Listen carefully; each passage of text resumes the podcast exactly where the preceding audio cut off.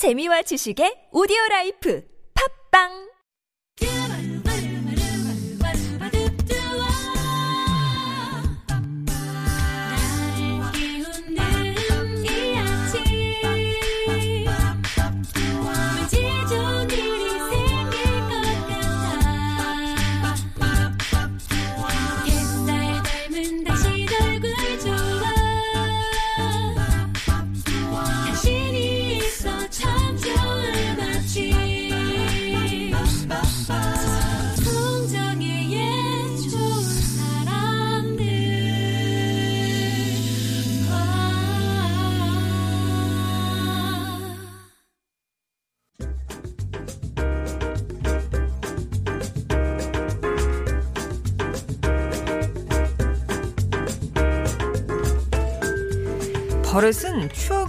간직하고 있다는 증거다는 말이 있던데요. 라디오에서 흘러나오는 노래에 떠오르는 추억이 있으신가요? 여러분의 몸에 알게 모르게 배어있는 추억이 음악에 반응하는 시간 김반야의 오늘 뭐 듣지 음악작가 김반야 씨 오셨습니다. 안녕하세요. 네, 안녕하세요. 김반야입니다. 오늘은 어떤 주제로 얘기 나눠볼까요? 어, 아무래도 오늘이 우리나라에 큰 행사가 있습니다. 그 금강산에서 지금 아, 이산가족 상봉 행사요? 금- 네, 상봉 마지막 날이라서 음. 아마 기사를 보시고 눈물을 흘리시는 분들도 많고 이런 행사가 있을 때마다 우리나라가 확실히 분단 국가구나라는 걸 음. 좀 실감하게도 되는데 오늘은 아무래도 이런 날이다 보니 북의 형제들에게 보내는 밥송 네네네. 이런 주제로 좀 노래들을 골라봤습니다. 아, 뭐 곧 2차 상봉, 그러니까 뭐지, 아, 그거죠. 네. 남측 가족이 이제 요청한 가족들 1차로 만나고 2차는 이제 북에서 요청한 가족들을 이제 만나게 되겠지만 그 중간쯤에 네네. 좀 적절한 시의적절한 그런 아이템이 아닐까 싶네요. 북의 형제들에게 보내는 팝송 네 곡. 그럼 뭐 어, 글쎄 막 되게 막연하네. 북의 보- 형제들에게 보내는 팝송 어떤 기준으로 골라오셨을까? 어, 아무래도 저도 생각을 여러 가지를 해봤는데 뭐 이렇게 그 남북 관계에 대한 여러 염원 같은 것도 좀 들어가 있는 그리고 그다음에 음. 형제에 대한 아, 그런 얘기들을 좀 피부치. 형제. 네네, 진짜 가족에 대한 얘기들을 좀 가져왔습니다. 네. 자, 그러면 4위는요? 아무래도 형제하면 아마 많은 분들이 이 노래를 생각하실 것 같아서 음, 제가 음. 4위로 뽑았는데 하모니카가 굉장히 아련한 그런 노래입니다. 그 제목만 들어도 마음이 짠해지는 그런 노래인데요. 그는 무겁지 않아요. 그는 내 형제인걸요 하는 네. He Ain't Heavy He's My Brother라는 네. 노래죠. 어, 제목부터 굉장히 많은 내용을 담고 있는 그런 노래이기도 하고 1969년도에 홀리스의 대히트곡이기도 합니다. 예. 아마 딱 떠오른 노래기 때문에 네네. 순위는 좀 박하게 주시지 않았을까 싶은데. 네. 가사 내용은 어떤 내용이에요? 네, 그, 이, 일단 이 제목의 유래를 보니까 1984년도에 제임스 웰스가 쓴 책이 있대요. 예수의 음. 비유라는 책인데 이 책에 보면 스코틀랜드 소녀가 나옵니다. 음. 어떤 목사님이 이렇게 지나가다가 굉장히 무거워 보이는 그런 동생을 업고 있어서 얘야 그 너무 너 무겁지 않니 이렇게 물어봤더니 이 소녀가 이 책에서 이렇게 대답을 했어요. 음. 무겁지 않아요. 제 동생인 걸요. 이렇게 얘기를 했는데 이 책의 이 구절이 좀 유명해져서 아. 이 노래의 제목이 됐고요. 가사도 굉장히 그 말씀드린 것처럼 북의 형제들에게 그런 보내는 그런 가사인 것 같아서 제가 가져왔는데 어, 가사를 조금 말씀드리면 길은 굉장히 멀고 많은 굴곡이 있습니다. 길은 어디서 언제 끝날지 아무도 모르는 곳으로 우리를 이끕니다. 그러나 나는 강합니다. 그를 업고 가기에 충분히 강합니다. 그는 무겁지 않습니다. 그는 내 형제니까요. 음. 그래서 우리는 계속 이 길을 나아갑니다. 라는 음. 이런 가사입니다.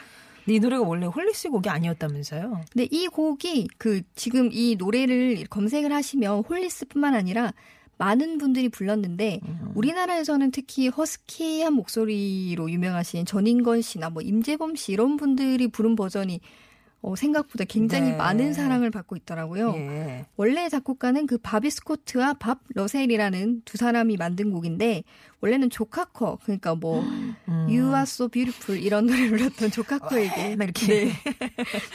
처음에 권했는데 조카커가 이 노래를 거절을 했다고 해요. 아. 그래서 이 노래가 결국은 홀리스한테 갔고 홀리스가 이 노래를 발표하자마자 영국 빌보드 1위를 차지했고 그다음 미국에서는 그 빌보드 7위까지 오르게 된 음, 그리고 아. 하모니카 뒤로 조그맣게 피아노 소리가 들립니다. 네네. 그게 사실은 그 엘튼 존이 이 당시에 아르바이트로 쳤던 그런 피아노인데 아. 이 엘튼 존이 이 피아노를 치고 12파운드 그러니까 지금 돈으로 18,000원 정도. 진짜 알바네요. 아마 두 당시에는 시간 정도 일했나 봐요. 지금으로 치면. 당시에는 조금 더 어. 컸었을 것 같은데 어, 12파운드를 받았다는 그런 인터뷰가 있었어요. 야, 엘튼 존이 알바생일 때 네네네. 그때 연주가 들리고. 그러니까 조 카커에게 권하긴 했는데 녹음은 그냥 홀리스가 먼저 그냥 홀리스가 한 거네요. 그죠? 조 카커가 거절했습니다. 거절했어요. 난, 나는 네. 이 노래는 별로야. 이렇게. 어. 그래서 이 노래가 결국은 홀리스한테 홀리스한테 갔다. 갔던. 그러니까 원래 제안은 조 카커한테 먼저 갔는데 네네네. 홀리스한테 갔다. 조 카커가 좀 예. 후회하지 않을까요? 그러게요. 어. 아, 그러니까 이런 식으로 운명적으로 만나는 곡들이 있더라고요. 아, 가수들 입장에서는. 같아요. 네. 자, 그러면 그 노래 들어보겠습니다. 홀리스의 He Ain't Heavy, He My, He's My Brother.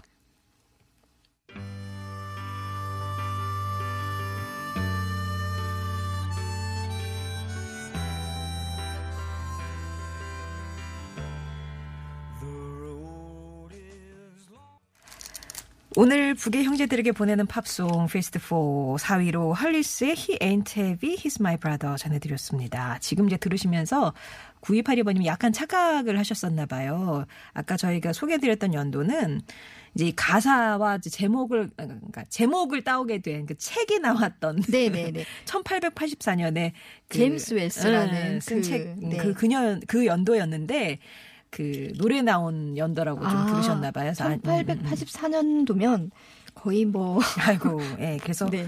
하여튼 70년대를 풍미했던 그런 네네. 노래였고요. 그렇습니다. 네. 자, 그러면 3위 곡은 어떤 노래일까요?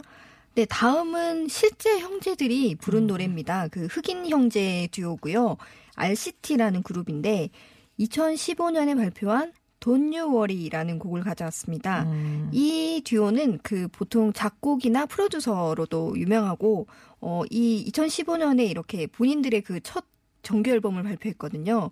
뭐 레게나 R&B, 힙합 이런 아무래도 흑인 가수다 보니 그런 장르를 굉장히 두루두루 이렇게 음. 잘 소화하고 있는 그런 가수고 어, 성은 토마스라서 토마스 형제고요. 아, 예. 네. 사실 이들은 그 말씀드린 것처럼 작곡가로 더 유명한데 뭐 마일리 사이러스나 니키 미나즈, 리안나와 같이 어. 노래를 프로듀싱하고 작곡을 했던 예. 그런 형제 듀오입니다. 예. 음반으로 유명한 음반으로 유명한 핸슨이나 그 오아시스 같은 그룹도 이제 형제 그룹이잖아요. 뮤지션 중에 이렇게 형제 활동 그룹이 많습니까? 뭐 뮤지션들 중에 제가 찾아보니까 형제가 꽤 많았습니다. 뭐 오아시스 말씀하신 것처럼 뭐 음. 핸슨, 그다음에 뭐 CCR도 사실 형제고요. 그다음에 라이처스 브라더스, 그다음에 킹 크림슨도 형제고 우리나라에도 뭐 산울림이나 아, 그러네요. 네, 음. 공일오비도 형제잖아요.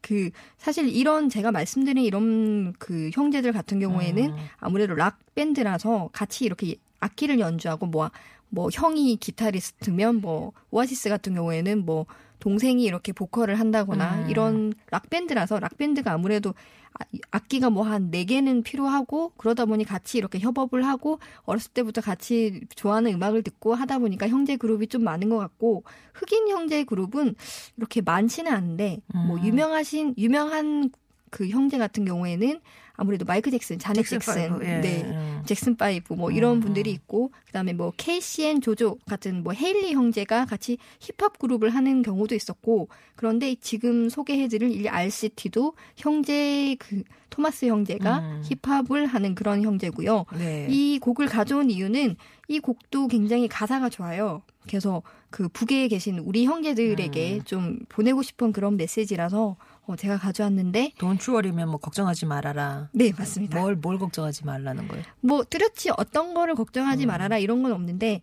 걱정하지 말아라 그거 좋아질 거야 모든 음. 슬픔을 잊어버리고 조금 참을성을 가지자 내일 아침이면 우리 다시 또 시도할 수 있을 거야 이런 위로의 가사를 담고 있습니다 음. 어, 가사를 잘 몰라도 노래 자체가 조금 듣기 편한 그런 팝 곡이기 때문에 뭐 이렇게 같이 그 이상 가족에게 드리고 싶은 그런 메시지가 담긴 네, 그런 노래라고 생각을 해서 가져왔습니다. 네.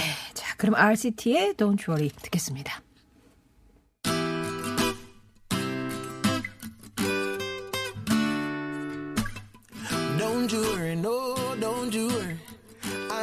on your feet. But it gets better, yeah, it gets better. Don't make everything a big deal.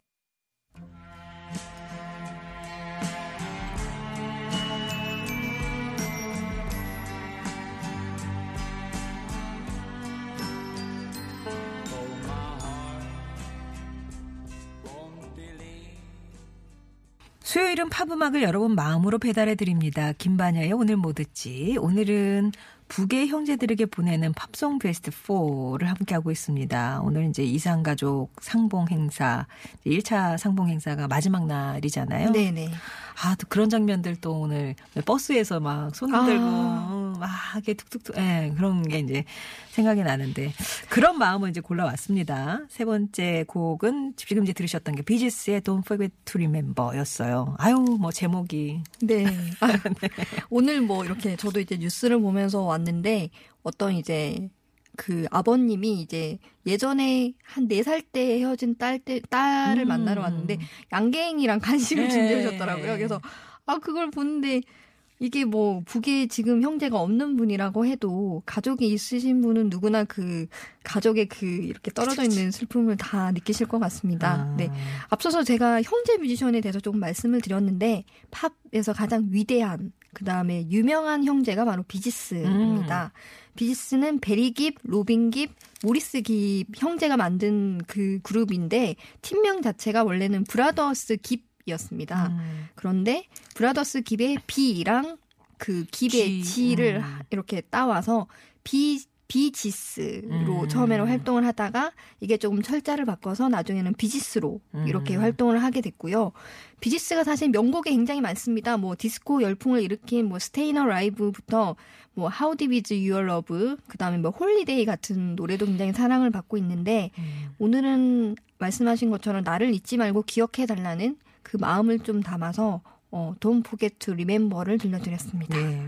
비지스는 정말 노래가 하모니가 진짜 좋잖아요. 그쵸. 네. 이 노래 같은 경우에도 굉장히 발라드 곡이라서 그 하모니가 굉장히 돋보이는데 확실히 형제만 낼 수 있는 그런 음. 하모니가 있는 것 같아요. 아무래도 목소리가 조금 조금씩 비슷하잖아요. 되게 겨- 예, 비슷해요. 네. 음색들이. 음. 그쵸. 그래서 굉장히 아름다운 그런 그런 하모니가 있는데 그래서 그런지 비지스는 팝 역사상 최고의 뭐 하모니 그룹 이렇게 평가가 되기도 하고 하모니 하면 비치보이스도 많이 생각을 하시는데 음. 비치보이스도 사실 형제로 이루어진 그룹이거든요. 음. 그래서 굉장히 비지스 가- 비지스나 비치보이스도 굉장히 형제의 절묘한 하모니나 굉장히 좋은 멜로디로 이렇게 음. 주무들의 주무기로 하고 있는 그런 팀이고 현재는 맏형인 베리깁을 빼고 동생 두 명이 세상을 떠나서 그러니까 동생들이 먼저 떠났어. 네, 아 그래서 더 이상 이들의 함- 네. 아름다운 하모니는 들을 수가 없습니다. 네. 문자로 데칼코 마현니 님이 데칼코 마현님이 네네. Don't forget to remember 아, 이 노래를 좀 들려줬으면 좋겠다고 생각하고 있었는데 바로 아. 이 노래가 나와서 지금 깜짝 소름. 돋으셨다고. 저랑 통하셨네요. 네. 자, 김반야의 오늘 뭐 듣지? 오늘은 북의 형제들에게 보내는 팝송 베스트 4 이제 듣고 있는데 1위 곡 예, 소개해 드립니다. 네, 요즘 정말 많이 사랑을 받는 뮤지션입니다. 뭐 찰리 푸스의 곡을 가져왔는데 음. 사실 나이도 가장 어린 그를 1위를 뽑은 것은 사실 올해 11월에 내한을 오거든요. 아, 11월 네. 오는군요. 그래서 요즘 너무 잘 나가는 뮤지션이라서 요즘 너무 이 그 내한 공연도 오픈하자마자 티켓이 다 팔렸습니다. 그래서 일정을 하루 추가했어요, 지금. 오. 어, 그 정도로 굉장히 인기가 많은 그룹이고 찰리 푸스가 제임스 테일러와 함께한 Change라는 곡을 1위로 가져왔습니다. 그렇군요. 좋아하시나 봐요, 찰리 푸스. 찰리 푸스 굉장히 잘생겼어요. 아니 근데 문득 그런 생각이 드네. 이제 뭐 영화 시장에서는 한국이 무시 못할 시장으로 컸잖아요. 아, 그쵸. 네. 네. 그래서 뭐 이런 개봉하면 어. 항상, 네, 마블의 배우들도 많이 내한을 하고, 팝 가수들에게 이 한국이라는 시장은 어떨까요? 팝 가수들의, 그, 사실 제가 음반사, 해외 음반사, 뭐, 소니나 유니버셜, 워너뮤직, 분들하고 이제 보- 이렇게 계속 간- 좋은 해보면. 관계를 유지를 하고 있는데, 어, 우리나라에서는 팝 이 굉장히 주춤한, 음. 그래서 그 팝 시장에서도 그렇게 주요한 그런 위치는 아니에요, 사실. 아. 우리나라는 가요가 더 유명하기 때문에, 네네. 팝에, 팝은 사실 그렇게 인기가 없습니다. 아, 그래서 그냥 마음 아, 대- 뭐 하루 할까 하다가 오 이렇게 표가 잘 팔려서 네. 하루 연장하게 네, 되는 그런 그렇죠. 경우군요. 네. 음. 근데 피처링이 제임스 테일러인데 어 그 그그 Handy Man 그분인 거죠? 네, 네, 맞습니다. 그 어. Handy Man의 제임스 테일러고, 어, 사실 두 분, 제임스 테일러가 48년생이고, 찰리 푸스가 91년생이에요. 음. 그래서 엄청 나이 차이가 많이 나는 우리나라로 치면 뭐 최백호 아이유의 조합 같은 어, 그런 조합의 노래인데 음. 어, 오랜만에 듣는 그 제임스 테일러의 목소리가 좀 이 노래를 들으면 뭉클하기도 하고 예. 노래 가사가 또 굉장히 좋습니다. 왜 우리는 우리의 형제 자매를 깔보는 건가? 우리가 가진 건 사랑이 아닌가? 우리는 왜 그냥 잘 지낼 수 없는 걸까? 모두가 다 소- 똑같이 소중한 존재라는 걸 깨닫는 날에는 분명히 세상은 변할 거야. 이런 가사를 가지고 있습니다. 예. 우리가 똑같이 다 소중한 존재라는 걸 깨닫게 되면 그때 세상은 변화할 거다. 그래서 제목이 Change. 네네. 예. 자, 그러면 제임스 테일러가 피처링한 Change 찰리푸스의 노래 전해드리면서 김반야 씨와 인사 나누겠습니다. 고맙습니다. 네, 감사합니다. two.